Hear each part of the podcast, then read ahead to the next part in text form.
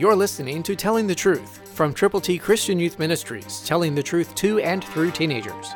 Here is Triple T founder George Dooms. Believe on the Lord Jesus Christ. Jesus asked Peter the question one more time, "Do you love me?" John twenty-one seventeen gives the answer.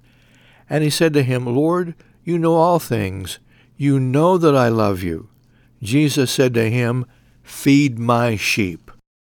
That was a command that Jesus gave to Peter in a very personal and pertinent way because Jesus was concerned about the sheep that had gone astray.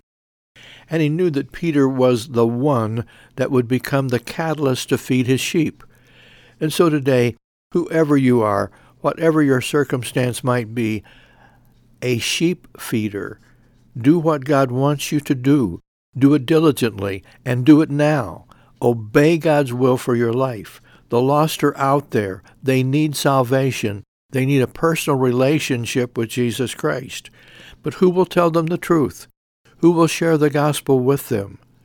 Will you? It becomes again your opportunity and your responsibility. So go today, this very moment, and feed his sheep. Jesus commanded it, and it's up to you to do it. You have to obey him if you're going to be all that you can be for God's glory. Christ through you can change the world. For your free copy of the Telling the Truth newsletter, call eight one two, eight six seven, two four one eight, eight one two, eight six seven, two four one eight, or write Triple T, thirteen thousand U S forty-one North, Evansville, Indiana, four seven seven two five. Tune in to Telling the Truth next week at this same time on this same station.